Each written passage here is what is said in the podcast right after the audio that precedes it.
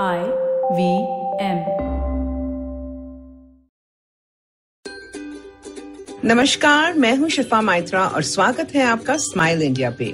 ये वो पॉडकास्ट है जहाँ आपको समाचार मिलते हैं जो आपको गुस्सा नहीं दिलाते बल्कि खुश करते हैं, यकीन दिलाते हैं कि देश में अब भी नेक दिल धड़कते हैं। त्योहारों का मौसम शुरू हो गया है और सबका मन करता है कि बाहर जाकर हर्षोल्लास से मनाएं, पर मेरी विनती है कि जरा 2 मिनट सोच लो पहले।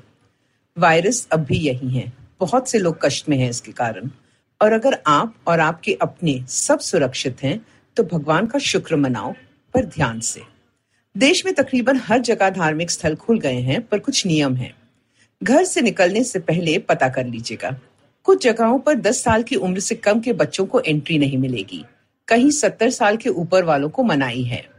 प्रसाद मंदिर में मना है और कई जगह फोन पे आरोग्य सेतु ऐप होना जरूरी है। और अगर आप कलकत्ता, मुंबई या दिल्ली में नवरात्रों के लिए पंडालों पे जाना चाहते हैं तो बिना मास्क के अनुमति नहीं है।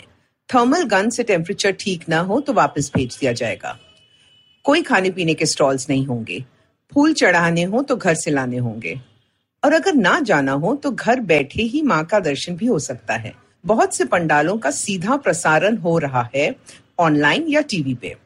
काफी होम शेफ्स त्योहारों का खाना सुरक्षित तरह से बनाकर बेच रहे हैं। मेरी मानो तो इस साल घर रहो, स्वस्थ रहो और अगले साल भक्ति दिखाने चले जाना। और अब खबर सुनो 19 साल के आर्यन मिश्रा की, जिसे ब्रह्मांड से प्रेम है। 14 साल की उम्र में इसने एक नया तारा खोजा था और 18 में अपनी कंपनी शुरू की, स्पार्क एस्ट्रॉनोमी। आज इस दिल्ली स्थित लड़के और उसकी कंपनी को सरकार ने चुना है देश भर के स्कूलों में कम लागत के एस्ट्रोनॉमी लैब्स बनाने के लिए। सबसे हैरत वाली बात यह है कि आर्यन पला बड़ा एक झुग्गी में, और इसके पिता अखबार बांटने का काम करते थे, पर आर्यन ने अपने शौक को कभी इस कारण से रोका नहीं। माता पिता ने गहने बेचकर आर्यन को अच्छे स्कूल में पढ़ाया और वो खुद साइबर कैफे में बैठकर एस्ट्रोनॉमी के बारे में और जानकारी हासिल करता था। फिर एक दोस्त कीर्ति वर्धान के साथ एस्ट्रॉनोमिकल सोसाइटी ऑफ इंडिया से प्रोग्राम करने लगा।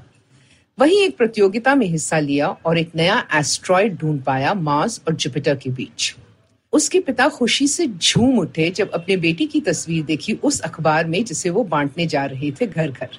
आर्यन ने खुद को और पढ़ाया और जल्द ही अपने से उम्र में बड़े छात्रों को कॉलेज जाकर भाषण देता। सरकार के विज्ञान विभाग में भी लोगों ने उसके बारे में सुना। आर्यन ने 18 साल के होते ही कुछ दोस्तों के साथ कंपनी शुरू की। उसका मकसद था कि हर स्कूल में एस्ट्रोनॉमी लैब बनना चाहिए जिससे छात्र अपने ब्रह्मांड के प्रति रुझान और बढ़ा पाएं।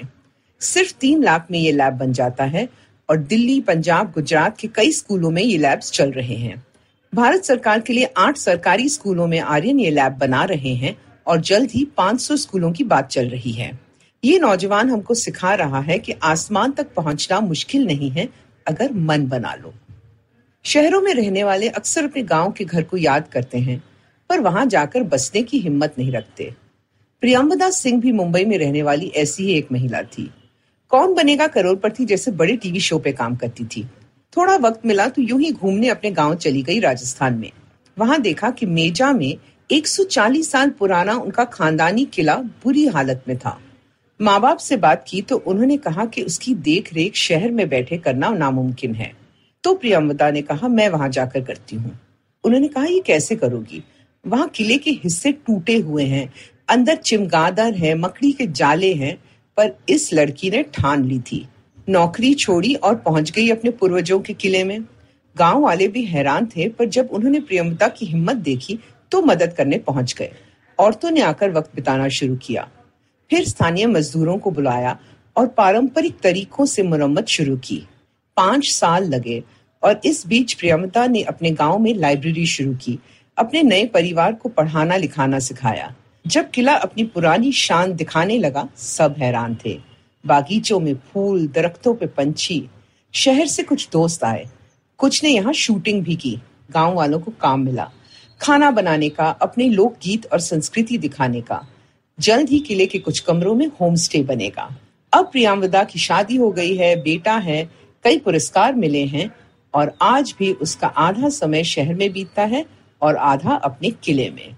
हर किसी के पास तो किला नहीं होता, पर आप भी प्रेरणा लेकर जरा सोचिए कि पुश्तैनी घर में क्या क्या किया जा सकता है।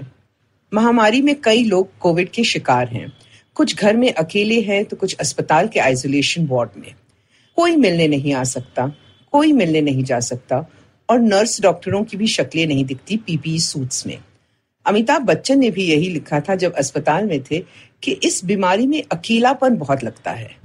कुछ अस्पतालों में मोबाइल भी नहीं ले जा सकते इस डर से कि कीटाणु ना आ जाए मोबाइल के जरिए। घर वाले भी परेशान होते हैं क्योंकि बात नहीं हो पाती। कोलकाता के एएमआरआई अस्पताल ने इसका हल ढूंढा वर्चुअल विजिटिंग आवर्स से। रोज शाम 4:30 से 5:30 बजे तक मरीज के प्रियजन नर्स को वीडियो कॉल कर सकते हैं और वो मरीज तक फोन ले जाती है। सब एक दूसरे को देख सकते हैं, सुन सकते हैं। कुछ ही दिनों में पाया गया कि मरीजों की हालत बेहतर होने लगी। मोबाइल का सही फायदा तो यही दिखता है। अगर आप किसी को जानते हो जो इस वायरस से जूझ रहा है, घर या अस्पताल में, तो रोज उनसे संपर्क में रहिए मोबाइल द्वारा। हो सकता है वो बात न कर पाए, पर आपका मैसेज, आपका जिफ या वीडियो उनके लिए बहुत मायने रखता है। इसी को तो कहते हैं तकलीफ के वक्त साथ देना। अगर आपको ये पॉडकास्ट पसंद आया तो और दिलचस्प पॉडकास्ट सुनना न भूलें IVM नेटवर्क पे। आप हमें सुन सकते हैं IVM पॉडकास्ट ऐप पे या ivmpodcast.com पे। आप हमें सोशल मीडिया पे भी फॉलो कर सकते हैं। हम @IVM Podcast हैं ट्विटर और इंस्टाग्राम पे। और अगर आप मुझसे बात करना चाहते हैं तो मेरा हैंडल है @ShifaMaitra इंस्टाग्राम और ट्विटर पे। मैं आपसे जल्द मिलूंगी, तब तक हंसते रहो और हंसाते रहो।